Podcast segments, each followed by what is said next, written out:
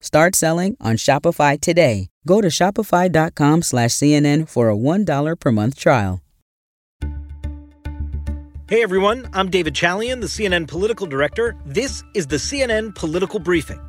Here's what you need to know in politics for Friday, September 4th. Joe Biden comes out swinging against Donald Trump's reported disparaging of the U.S. military. We'll discuss that, plus new economic numbers that show the recovery may be slower than many hope. And finally, today, voting actually begins in North Carolina.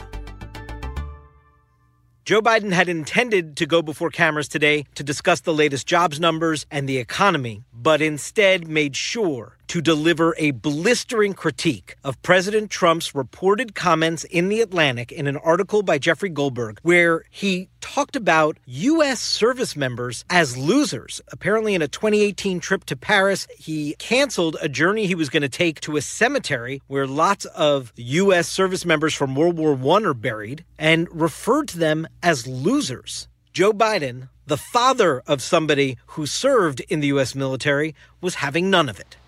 When my son volunteered and joined the United States military as the Attorney General and went to Iraq for a year, won the Bronze Star and other commendations, he wasn't a sucker. If these statements are true, the President should humbly apologize to every Gold Star mother and father and every Blue Star family that he's denigrated and insulted. Who the heck does he think he is?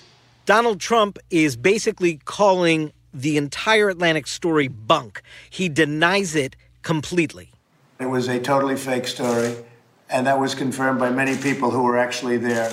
It was a terrible thing that somebody could say the kind of things, and especially to me, because I've done more for the military than almost anybody else. But the problem for Donald Trump is that these words that we're hearing about now actually match a larger picture that Trump has painted himself with his words over the last five years. It is no secret that he has denigrated war hero John McCain, the late senator from Arizona. So it is not unthinkable that Donald Trump used language like this. What is unconscionable is that the commander in chief of the U.S. Armed Forces would ever use language like this. And it is that moral high ground that he totally ceded to Joe Biden today. Now, here's the reality there's not a lot of brand new information here about Donald Trump that voters don't already know. So, this is sort of the latest outrageous thing that gets a lot of attention, but may not move many votes. But Joe Biden seized this opportunity. In fact, it would have been political malpractice if he hadn't, to make sure and remind voters that that is a version of commander in chief and presidential leadership that they may not want any longer in the Oval Office.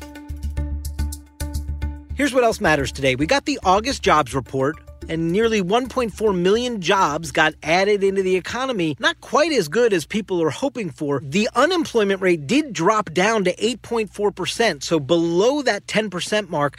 And now the unemployment rate is below the height of where unemployment was during the recession in the Obama years. It is a significant sort of numeric drop here, but here's the issue. One, Donald Trump doesn't seem to understand or pay much attention to the fact that the economy is still one of his strongest issues in all the polling that's out there and should be out there talking about it every day, probably trying to sell the notion of a recovery and all that he's doing to try and coax that recovery to increase in pace. That's not what Donald Trump does, of course. So while there may be an economic story here to tell, he largely refrains from telling it. And the reality from many economists looking at these data is that this recovery is going to be quite slow. So prepare yourself. It is not that V shaped bounce back that Donald Trump was suggesting was going to be the case.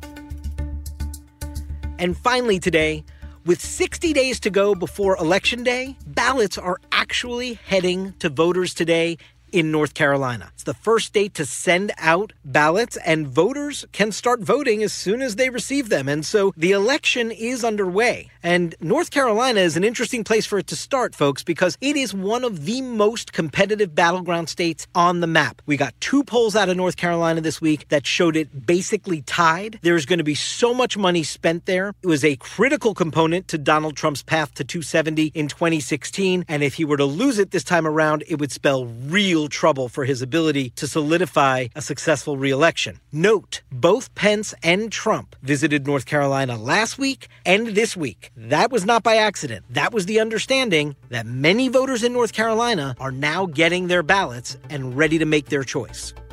That's it for today's political briefing. Thanks so much for listening. CNN Political Briefing is a production of CNN Audio. Megan Marcus is the executive producer, and Haley Thomas is the senior news producer. Raj Makhija is our senior production manager. Our episodes are produced by Will Cadigan, Mimi Muteza, and Priscilla Alabi, and engineered by Francisco Monroy. David Toledo is the team's production assistant. We're off on Labor Day. We'll talk to you on Tuesday.